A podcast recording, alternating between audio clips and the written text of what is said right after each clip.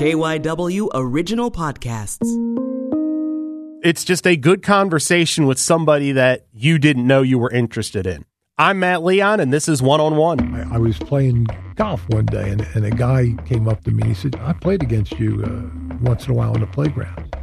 You were hell to play against. You know, you you made me work every minute that I was there, and, and you know, you, you I, I remember you for that reason, and that that's kind of how I feel about my life. You know, you you do what you have to do." And our guest this week, one of the greatest players in the history of the Big Five, Big Five Hall of Famer, University of Pennsylvania standout, Stan Pawlak. Stan, thanks for stopping in. Hey, it's great to be here. Uh, now, full disclosure for everybody listening, you and I have a history. We've worked together for several years doing the University of Pennsylvania radio broadcast. So I think I said this off the air. I hope uh, the anecdotes and stories that you tell here are as interesting as they are when we drive to Delaware State in the middle of winter for a I, game. I've had a funny basketball life. There's a lot of there's a lot of stuff in it that uh, it strikes me funny. I'm glad you thought it was fun. You, I mean, you really have had an extraordinary career. I mean, basketball. You kind of said this as we were sitting down. Basketball has been a part of your life forever, really. Uh, I, sometimes I think it the uh, basketball career didn't turn out exactly the way I wanted it to, but I somehow have managed to stay attached to it through Penn and playing most of my whole 74 years. So, what's your first memory of basketball growing up? What's the first thing you remember about basketball?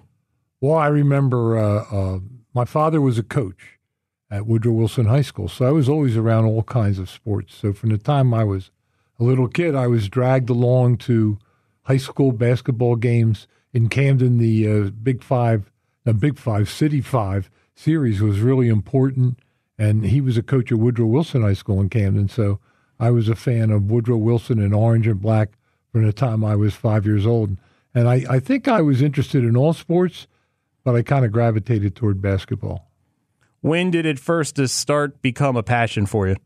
Oh, I think very early. Um, when I realized as a kid that I really wasn't a very good baseball player, and uh, I had tried to play football and have kind of a body for football when I was younger, but uh, broke my collarbone four times before eighth grade. Wow. Which prevented me from playing basketball. And I kind of got the idea, well, maybe this isn't a good idea because I will never get to play basketball. But, but even as a little kid, uh, there was a schoolyard, my elementary school, Parkside Schoolyard, where some bigger kids, some who played for Camden High, uh, that storied program. And I would go there and uh, hope that, uh, sit on my basketball, hope they needed a basketball, and hope I could fill in a spot. And about the only thing I could do then was shoot a two hand set shot. But that really, the playground then was something special, as it really was like through your high school and, and college years, wasn't it? it, it well, the Parkside School playground wasn't a special place. It was a bunch of neighborhood kids and a couple extra kids that would come, maybe some older guys too. Uh, they were probably in their 20s, but I thought they were senior citizens at that point. So it, it wasn't the same kind of playground experience that I had later on. As I grew up and went to Collingswood High School, they had they had courts right outside where great play. I mean, I go back a long way. Guys like George Dempsey, and ex ex Philadelphia Warrior player, played. So some really good players played there. They closed those playgrounds down because they built an addition to the high school, and they moved them to uh, Audubon. Uh, they didn't move the College, of course, but we moved to Audubon. And as a senior in high school and as a uh, college player, because we wouldn't couldn't play in summer leagues, uh, all the South Jersey college athletes uh, met there. We recently had a reunion, and we, we, had a heck of a group of people playing there. I mean, we had Billy Melchionni, who's won an NBA and an ABA championship. We have Gary Williams, who was a, an NCAA championship coach. And, uh, Bob Greacen was a, an NBA player uh, myself, and just a lot of guys that had great college careers. We kind of got together for a little reunion, and it was really a lot of fun. A lot of stories, as you can guess. So you're at Collingswood. You're a standout. When does Penn come on the radar? I think Penn came on the radar really early. I I was a standout at Collingswood, but I was a six two and a half forward who could rebound. So I did get some offers, uh, I, but I didn't get a lot. I uh, I had a good scoring average in college, but Jack McCloskey was interested in me I think, right from the beginning.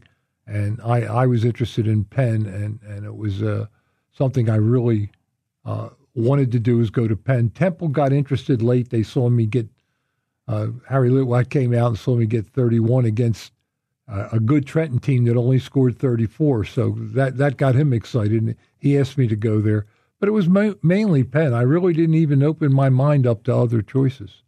Were you enthralled with the idea of an Ivy League school, or was it more Coach Jack McCloskey and and the basketball? Well, McCloskey was a guy that was hard to turn down, and he had coached earlier in his life at Collingswood High School, so he was kind of storied there. Uh, a funny story: my, my, father had a great connection with uh, Niagara University, where he went to college, and there's a famous Niagara coach, and we're talking old time stuff. There's a guy named Taps Gallagher. The court at Niagara is named after him. So Taps, I guess Niagara had no kind of a budget for recruiting. Taps calls my father and says, "Hey, Benny, my father's nickname was Benny. Stop by the house. Uh, can I stop by the house and stay there? I don't have money for a hotel. I have a couple kids in South Jersey. I want to recruit." So Taps comes to the house and he's recruiting Billy Melchionni at the time. He stays at my house, goes to the Bishop Eustace game to see Melchionni, and everybody at the game that recognizes him is saying, "Well, what about Benny's son? What? A, my father never told him I even played basketball because he wanted me to go to Penn so badly." And I, I, it, it's still really funny to me to this day that I have this college coach, and he laughed too at the end. And my father explained to him that Penn is where we wanted me to go to.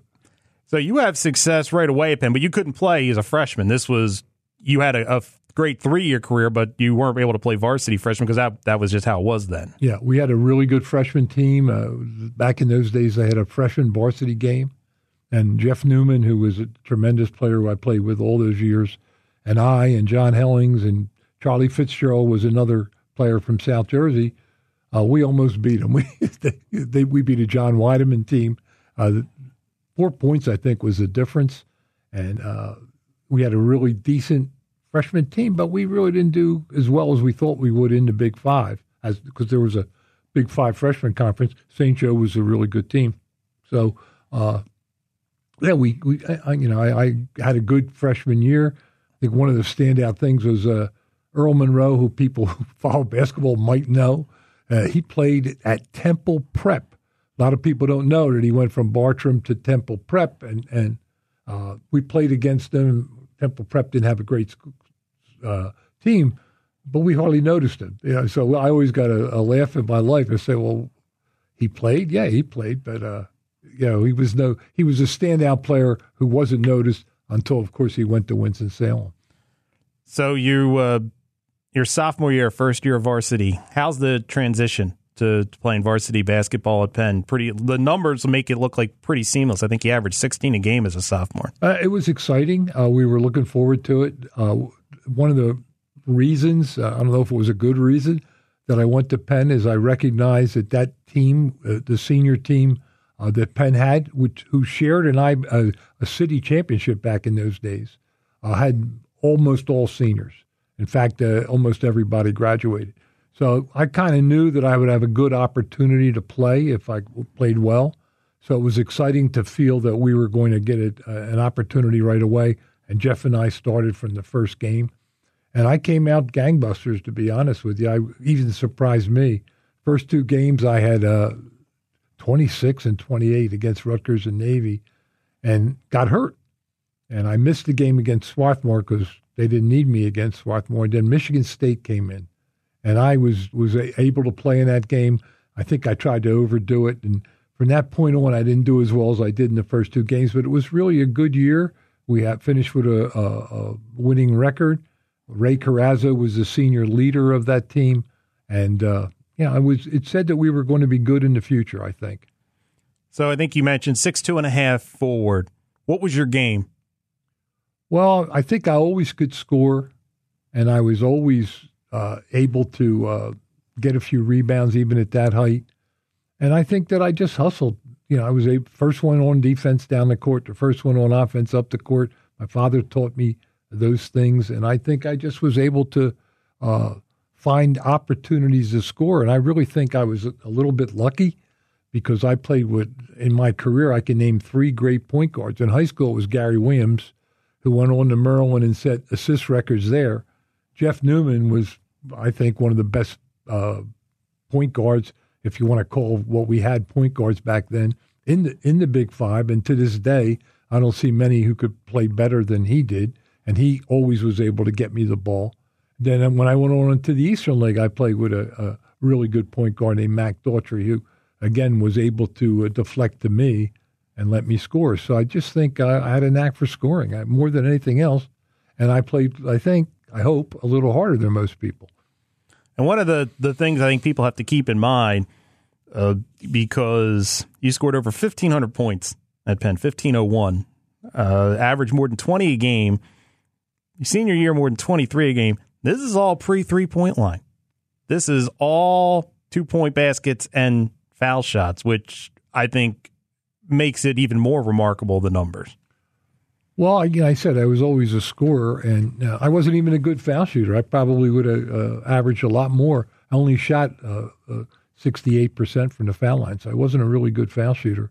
Um, I was able to score. I think uh, in the Ivy League, uh, may, maybe a little weaker, but our, last year there were four really good teams in the Ivy League. And I, I pride myself on that. You and I have discussed that in the past, that I averaged 20 points a game over my career. And I, I don't think there's that many guys. There's some gr- certainly great players in the Big Five that did average 20 points a game. So I was really happy with that. And in addition to the fact that we did win an Ivy League champ, once Bill Bradley got out of school at Princeton, at Princeton, we were able to win a uh, an Ivy League championship. So, and I always shot. You know, I always get joked about that I took a lot of shots, and I probably shot the ball often, but I never shot always around fifty percent. So uh, I was proud of that too. So let's talk about your senior year. You mentioned Bill Bradley graduates from Princeton. So do you guys come into that season really seeing an opportunity there? Uh, no question about it. You know, certainly Jeff, me, Charlie Fitzgerald, John Hellings, we especially thought that this is going to be a year that we could win. We certainly knew that there were other good teams in that league. Princeton was going to still be a good team. Uh, Columbia was a very good team because they had Newmark, who, who was a seven footer, and Cornell was probably the toughest team in, in that. So there were, you know how the Ivy League is. We've been mm-hmm. covering it for years. If you get four good teams in the Ivy League, that's a good year for the Ivy League. And these teams are all competitive, and it was competitive to the last game. We had to beat Princeton in our game, final game, to be the Ivy League champs and we were able to do that. So this is the 65-66 season, and it's a season I think there's always an asterisk put next to it because you guys win the Ivy League, but you don't go to the NCAA tournament like you're supposed to.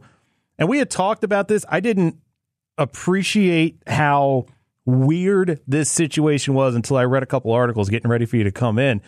It's amazing when you look back 50 years, Penn doesn't go to the NCAA tournament because of an argument with the NCAA about academics. Is that what it came down to? Well, it's complicated. Yes. But I think it was an argument about uh, academics between two ego strong men. Jeremiah Ford was the uh, AD of Penn, and uh, I think Walter Byers, I think, was the uh, uh, head of the NCAA. And the NCAA had uh, made a rule called the 1 6 rule, and what they said was you had to have a 1 6 uh, grade average to be eligible. Penn's response was, well, we create our own uh, standards. The NCAA, an, an, athletic organization, doesn't have a right to, to you know, make our academic standards.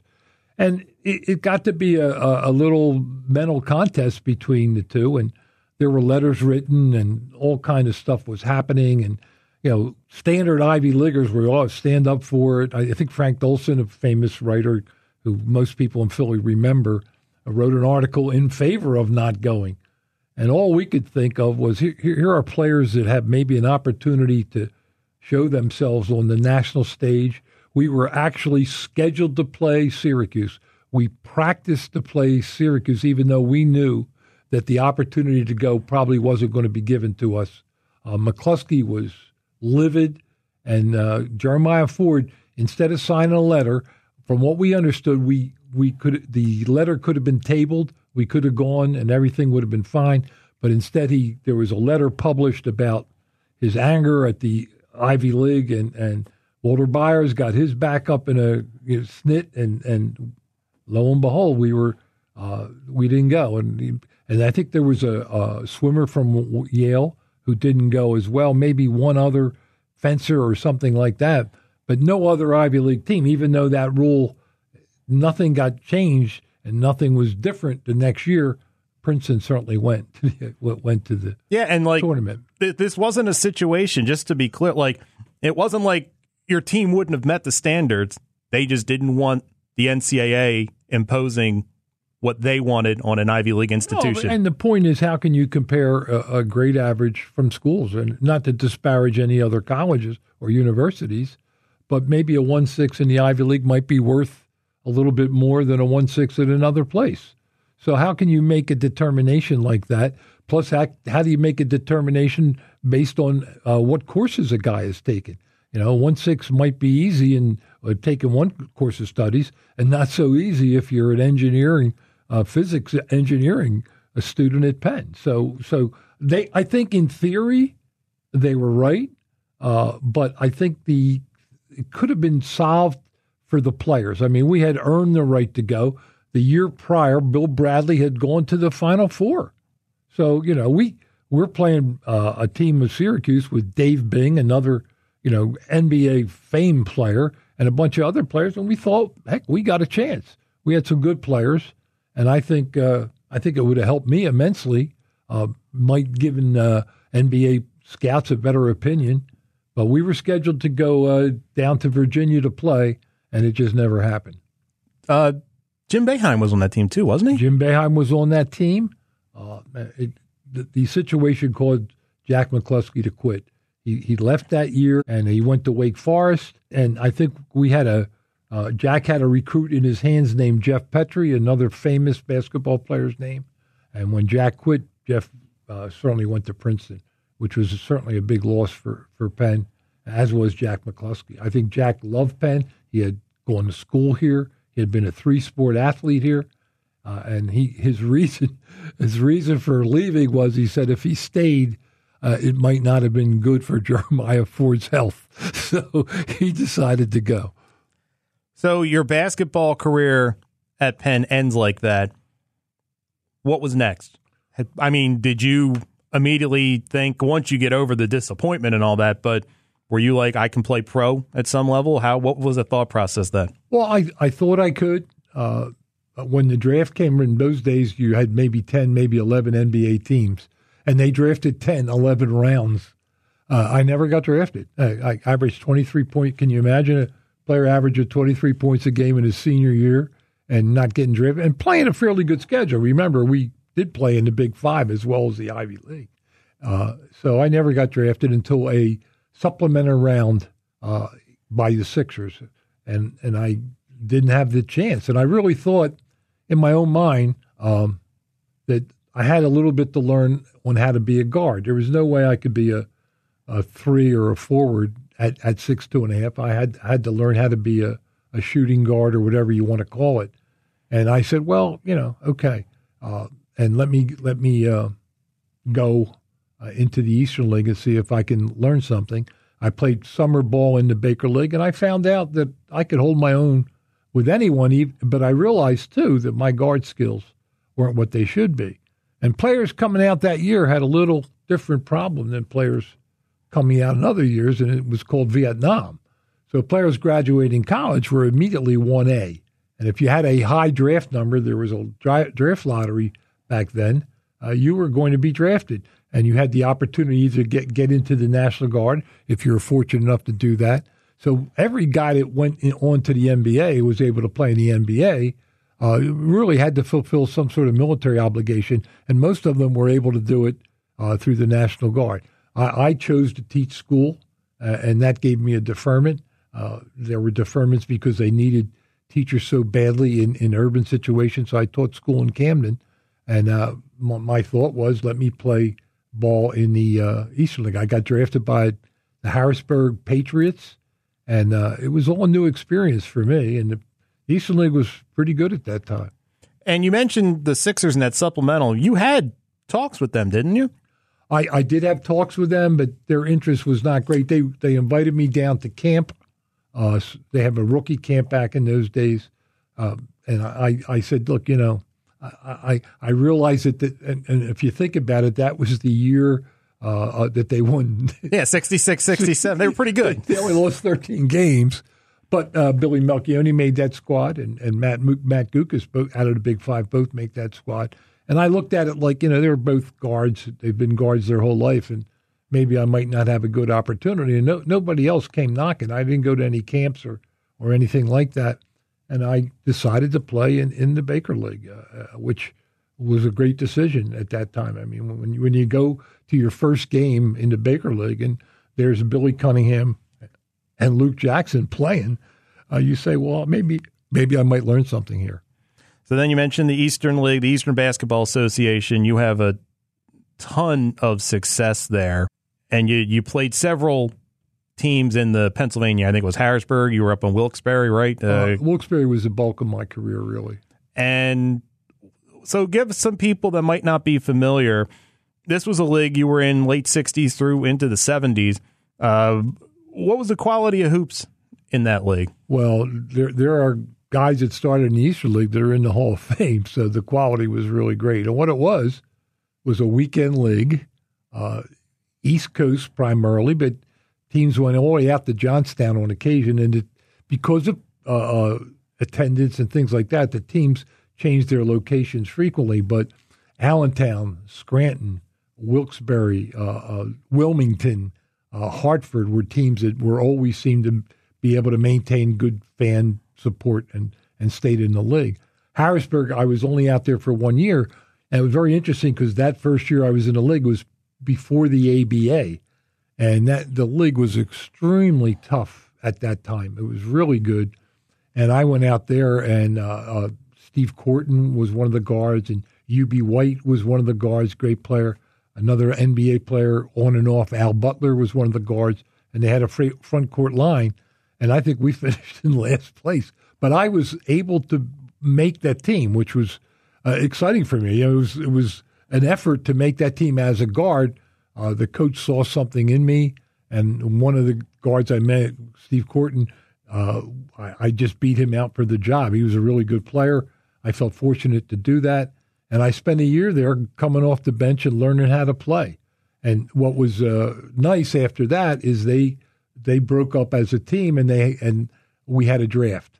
And Stan Novak, who was another Penn man, player at Penn, uh, was coaching uh, Wilkes-Barre Barons, and he took me in, in in that expansion draft or whatever you want to call it. Right. And I had the opportunity to go up there, and he knew a little bit about me, about my college career, and I had improved. The second year in the Baker League, I got a lot better doing what I learned how to do. I learned how to shoot the three pointer because the Eastern League had a three pointer at that time, and I was able to start right away, and it began a what I hope is a you know was a really nice career, making money on the weekends and, and enjoying myself. I sure still wanted to play on a higher level, but it just wasn't meant to be. I mean, uh, you had a couple though, didn't you? Tell me you had a couple I don't want to say opportunity, but a couple times where maybe doors seemed like they might open a little bit. Yeah, I did, and and I had a job, and I had a a, a family, and and um, I, I, went to Sixers camp the next year. Uh, Jack Ramsay, the general manager, after the summer league, because I had played so well, he said, "Look, we really want you to come to camp." And uh, I, I did go down to Sixers camp, and it probably wasn't the smartest idea again because they had the entire team returning from that uh, championship team that lost 13 games. So I didn't look at it that way. I was naive. Uh, I went down. It was it was a great camp. Alex Hannum was the coach, and uh, we went three a days in the beginning, and funny story, we had this higher draft choice, this six eleven kid. I don't even remember his name, but he, I know he was from Westfield, New Jersey, and he was my roommate at, at down in Margate where they had their camp. So we go to the first day and we do a three a day. So go home to the room. We're all obviously just beat out of our minds. I go to sleep. I wake up. His bags everything are gone. This kid who was six eleven, and I, you know, maybe I think he was drafted even, and maybe had a chance to make that team. He was out of there. he had had enough of basketball after that one one three a day session. But I went down, did well, got invited to uh, uh, a regular camp. They, we just stayed there, and the, and the uh, uh, guys from last year came down. So I got to know.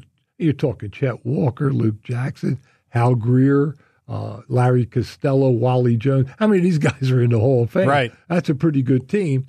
And I thought in the regular camp, there's no doubt in my mind that I played as well as anybody in that camp. And uh, Alex Hannum told me so, but he, he said that, you know, you're just not going to uh, make a team where these guys are all coming back. And uh, Jack Ramsay said to me, well, we'll sign you to a contract, uh, which, but you'll play in the Eastern League, but you'll be under contract. We don't pay you, but you'll be under contract. And I said, well, I don't know if that keeps me uh, obligated to the Sixers in case somebody else wants me. So I said, you know, I, there's no reason to do that. Uh, the contract minimum salary in the NBA, people will find this hard to believe when you hear some of the contracts that are being signed this week. Minimum salary in the NBA that uh, at that time was seven thousand dollars a year. Yeah.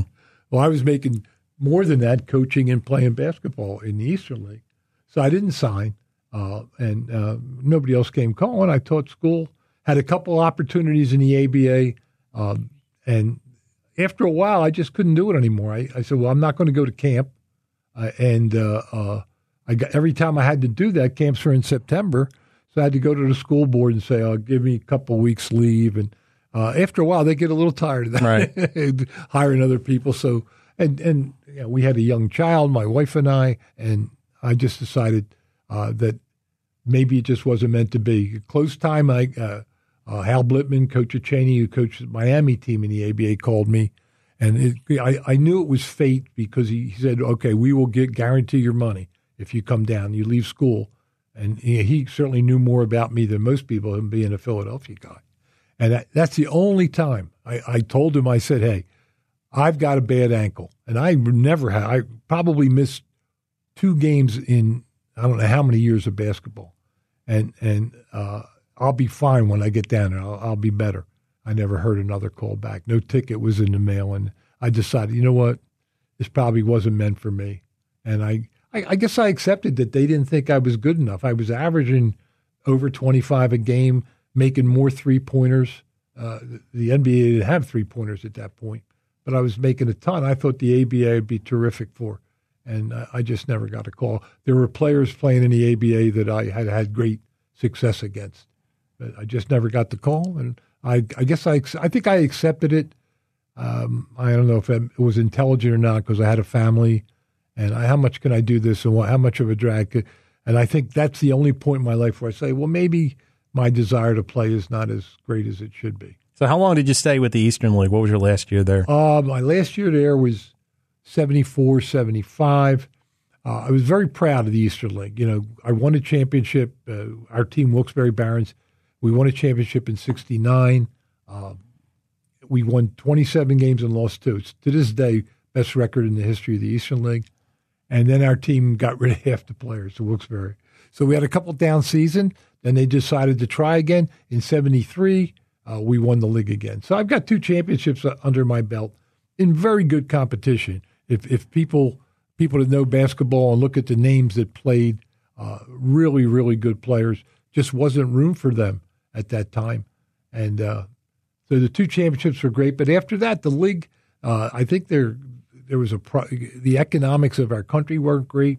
Uh, salaries were cut because I got to the point where I was making uh, close to two hundred dollars a game. So that was a pretty good weekend for me uh, to to come home with four hundred dollars, and and there was a little travel involved to to go to Connecticut and places like that.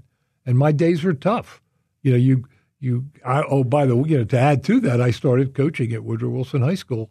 Uh, so I was coaching, teaching, and playing and getting home at two o'clock in the morning on Sunday morning, then going back. Right. To go, and plus staying in shape.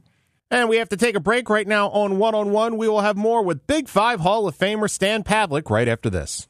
They're on a journey through breweries and watering holes throughout the region. It actually tastes like apple pie in a glass. Okay, I'm getting it now. Now I'm getting the pie. John McDevitt and Paul Kurtz are the Beer and Booze Bros. Don't miss any of their podcasts That's all I need, another addiction. on the radio.com app or wherever you get your podcasts. And we're back on one on one. Our guest this week, Big Five Hall of Famer, former University of Pennsylvania basketball star Stan Pawlak. Was coaching always going to be a next step for you?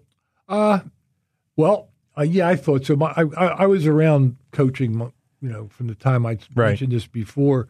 Uh, you know, I, I went to every football game. I found that when I went to college and high school, I was still rooting for Woodrow Wilson. I think half the time because it was so ingrained in my spirit. I used to clean the the football spikes off at, at timeouts and stuff.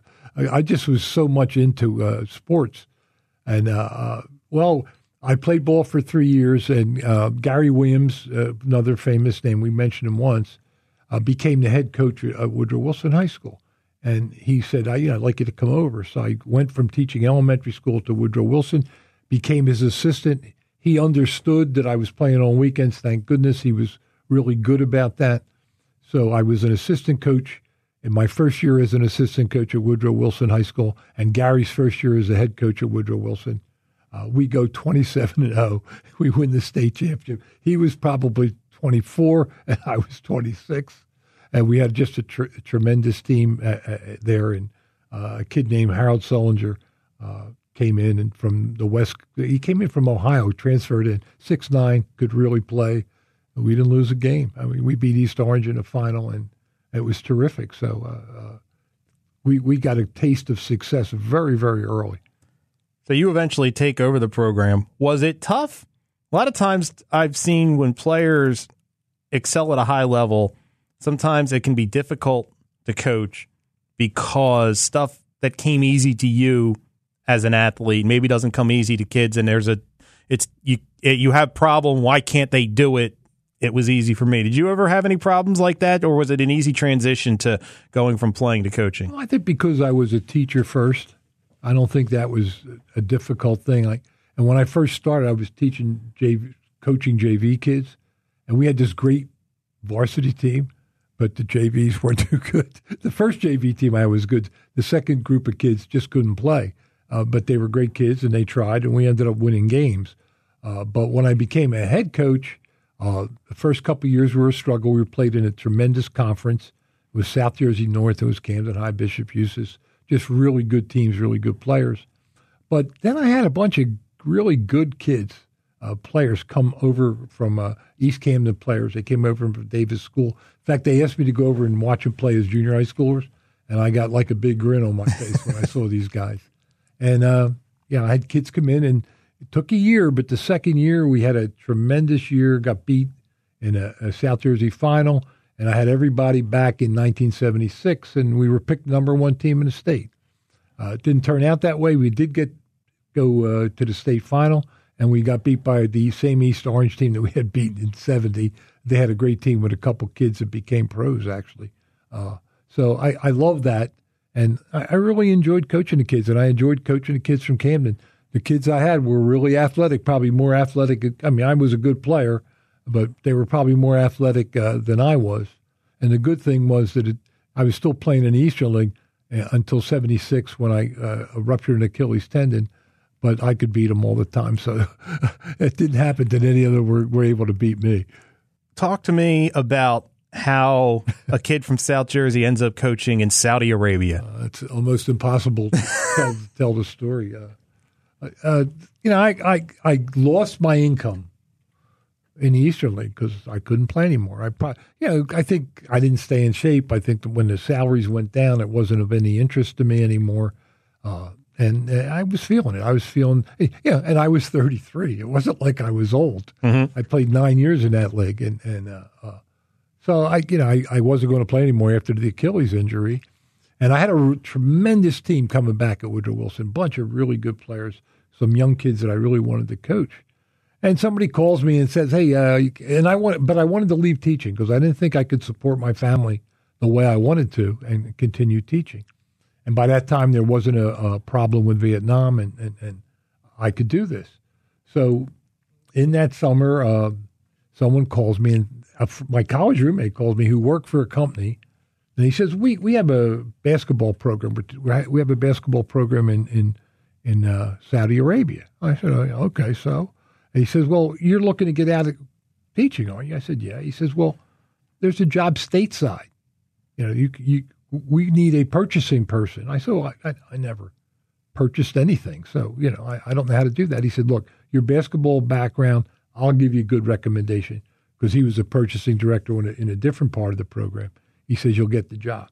So they interviewed me, and I put my resume my resume together and down there. And when I went down to interview, they looked at my resume and they said, "Man, you you you've been involved in basketball for a long time. Would you be interested in going to Saudi Arabia to coach?"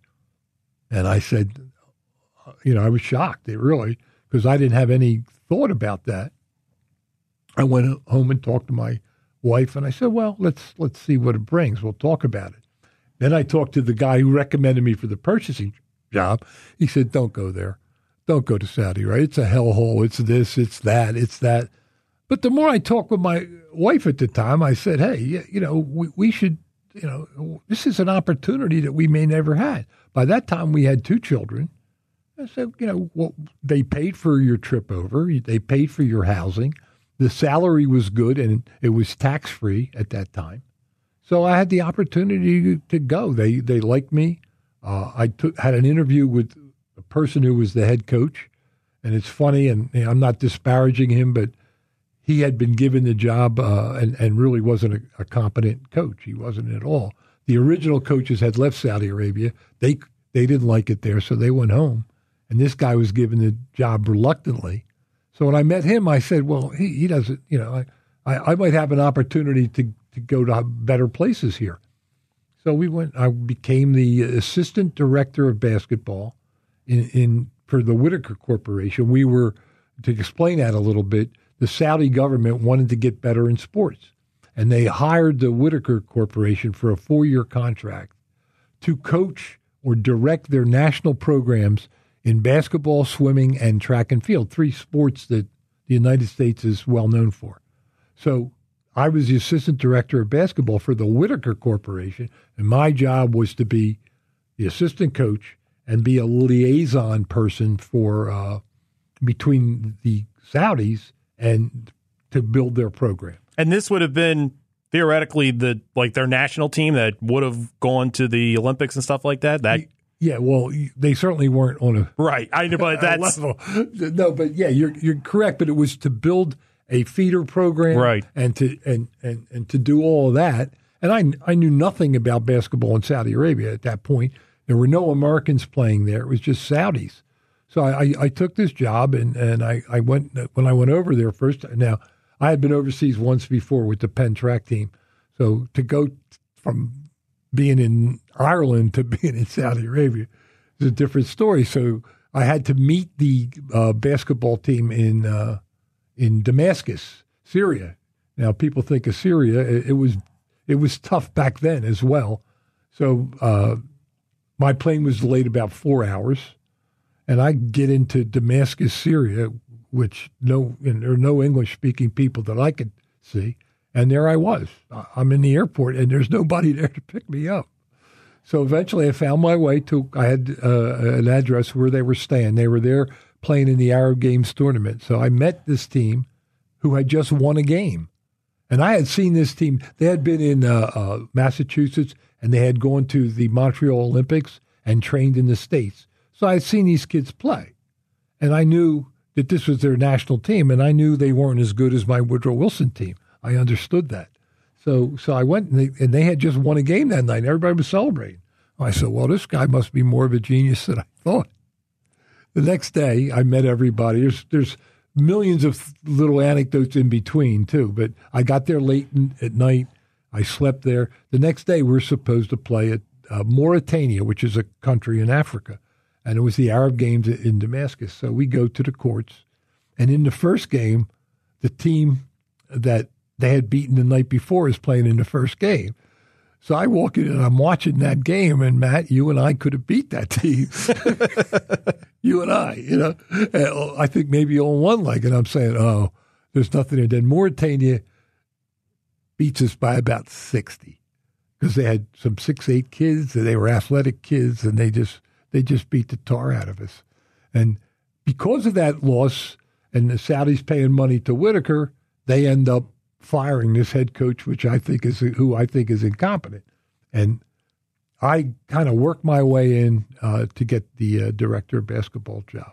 It's funny. I learned my lesson in corporate stuff because Whittaker's a corporation.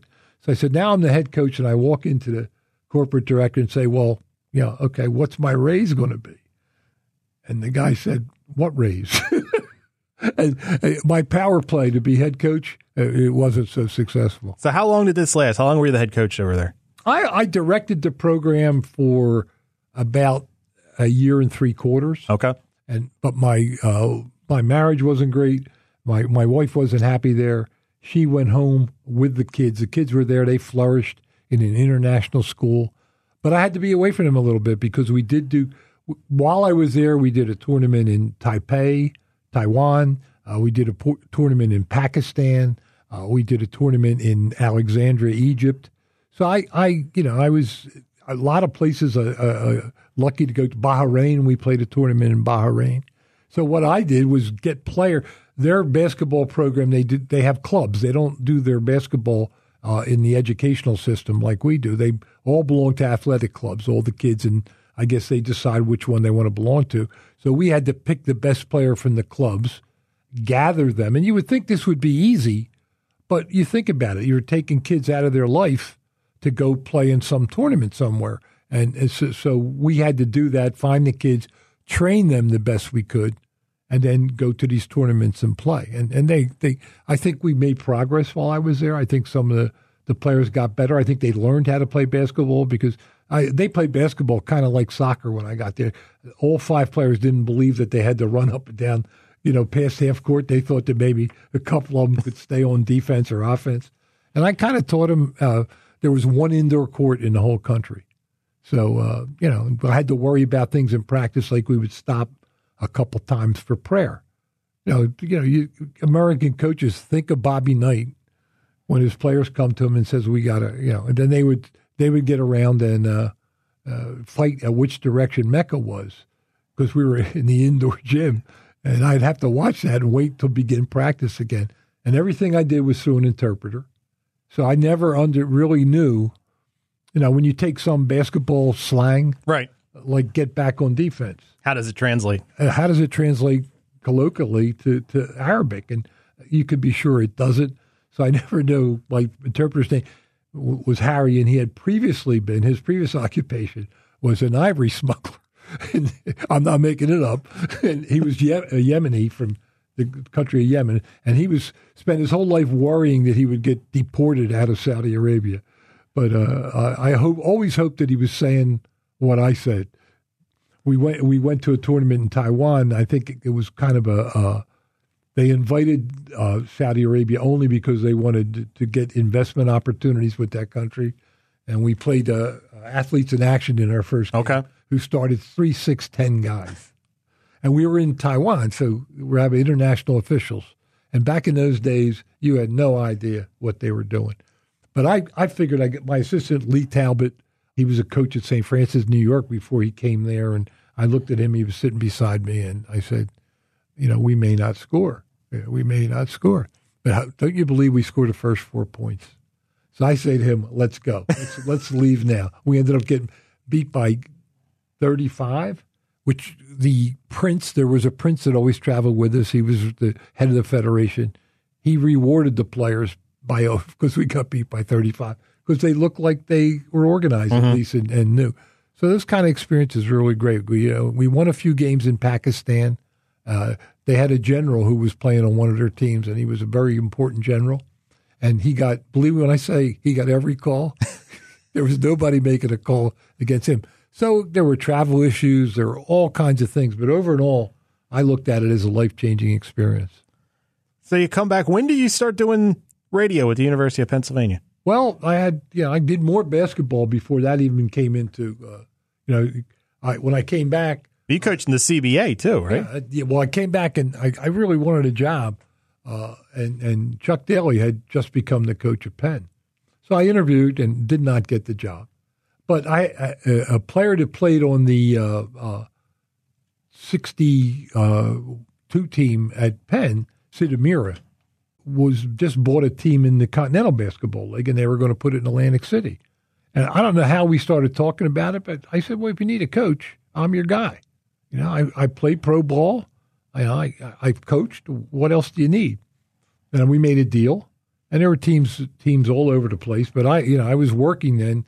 I got into a sales career, but somehow I talked them into the job, and uh, we traveled to Maine. We traveled to uh, Philly had a team. Rochester had a team. But the CBA was really good basketball. It, it, the EBL, the Eastern Basketball League, had converted into the CBA, and and players were in that league. And somehow I coached that league for one year, and we had a pretty good team in Atlantic City. No no fans. The High Rollers, right? Uh, Atlantic, one of the great names of all times. the, uh, my son and I were talking about it the other day. He said if he could only get a jersey because the jersey had high rollers across the top, and there were two die, two dice. on, on, on the yeah, I think it was seven on the right four three, which I think is maybe one of the great logos of all time too, for a team that was in Atlantic City, and, and uh, there was no help from any of the casinos.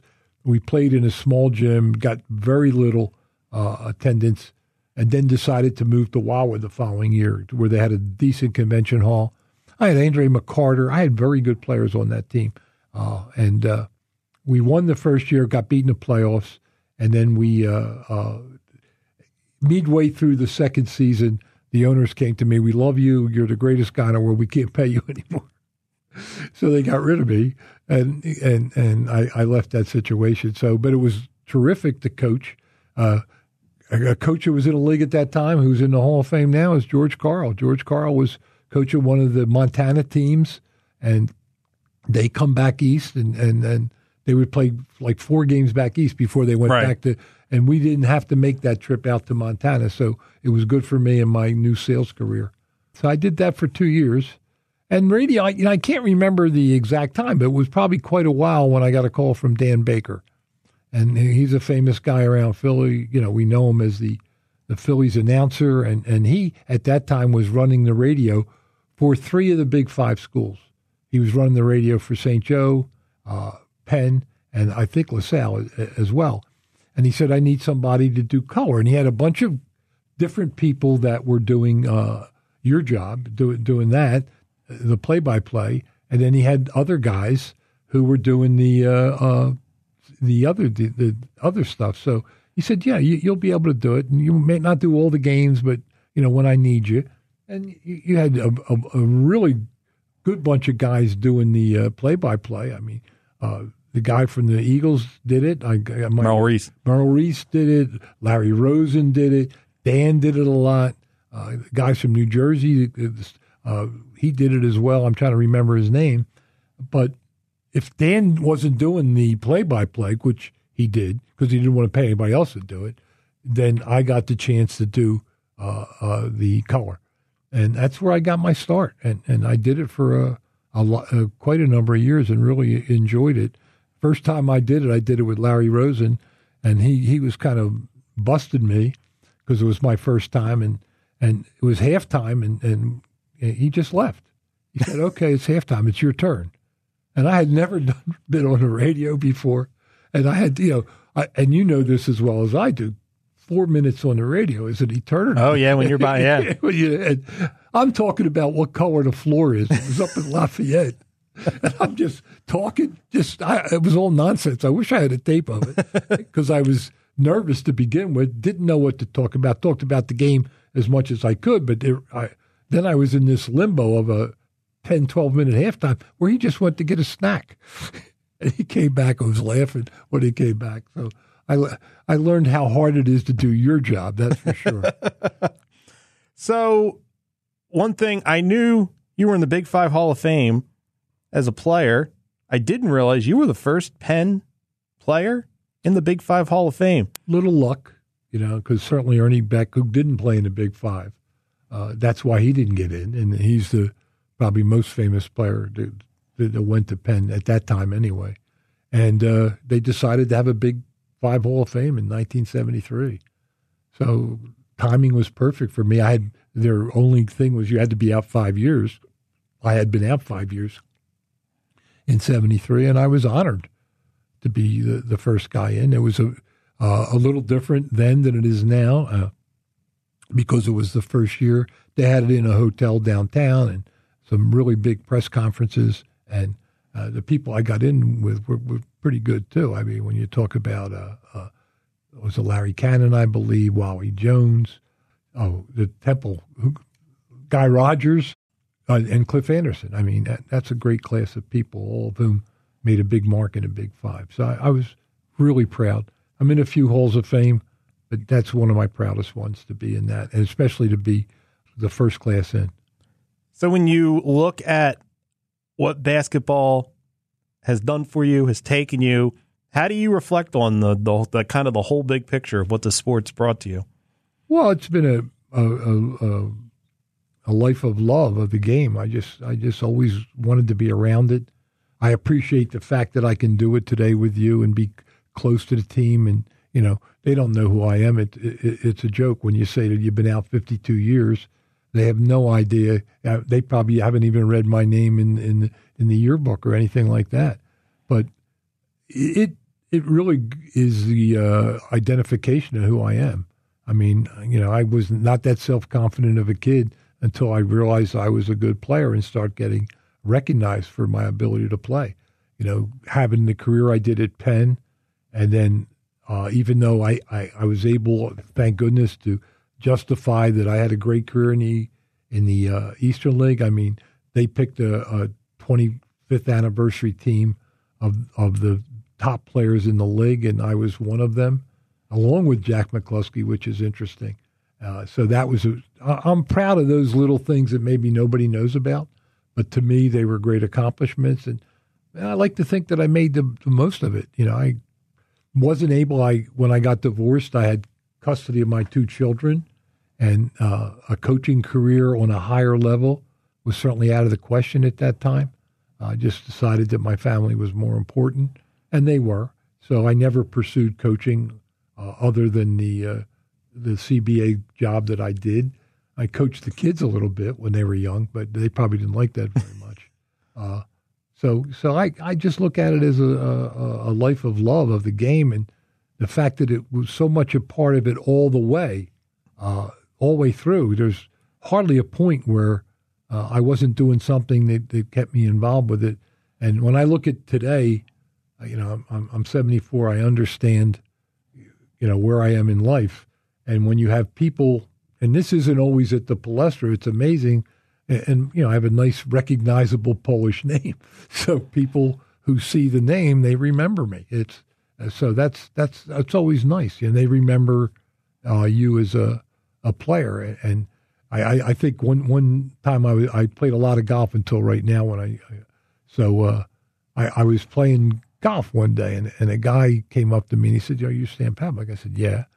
And I didn't know the guy from Adam. He says, uh, I played against you uh, once in a while on the playgrounds. And, and this is one of the greatest compliments. And he says, You were hell to play against.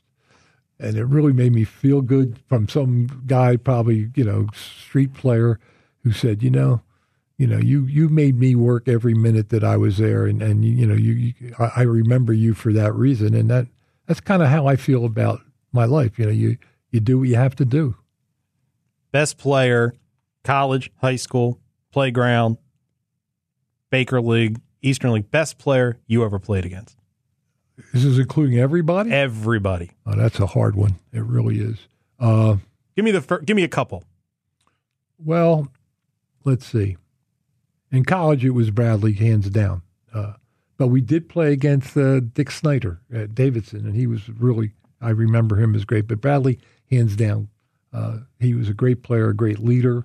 Uh, you know, you could you couldn't beat the guy. Yeah, we, we tried hard, no question about it. Uh, in professional, I got lucky to to play against some really good players. I played with and against Earl Monroe as a pro, and he was really, really special. Uh, a guy named John Brisker, who got, he was in the ABA until they kept him out of it for punching people. He had nothing to do. He came to the Eastern League and played four or five games, and he made me feel, at the end of my career made me feel foolish. But uh, he, he was one I remember. But there were so many. I mean, in the summer league, everybody played back then. I played in a game in 12th and Columbia, Bright Hope Church. Right? You had Bradley, Chet Walker. How about this? Will and Willis Reed playing in the game. So, and I was starting in the backcourt. So to feel that you were part of that and always held my own and always scored points. It didn't matter where I played.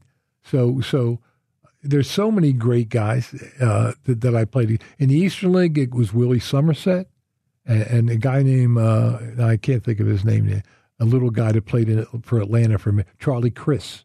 So he was a really good player. So I got to play against so many good ones. I mean, Sixers camp. Uh, it's hard to say that one was better than the other, but yeah, I did play against Wilt, so maybe you'd have to say, well, it was, it was one game, but you'd have to say, I remember trying to block him out. You know, it's like, okay, this is going to be interesting. Stan Pawlak, thanks so much for stopping by. This was fun. Okay, thank you, man. I enjoyed it. And that will do it for this week's episode. One on One is an original sports podcast from KYW News Radio. If you like the show and want to help us out, make sure you are subscribed so you don't miss an episode. You can help more people find out about the podcast by finding the show on Apple Podcasts and leaving a rating and a review. You can follow the show on Twitter at One on One Pod, and you can follow me on Twitter at Matt Leon 1060. Thanks to Big Five Hall of Famer, former University of Pennsylvania basketball basketball star Stan Pawlak for stopping by this week. My name is Matt Leon. Come back next week for another good conversation with someone you should know more about.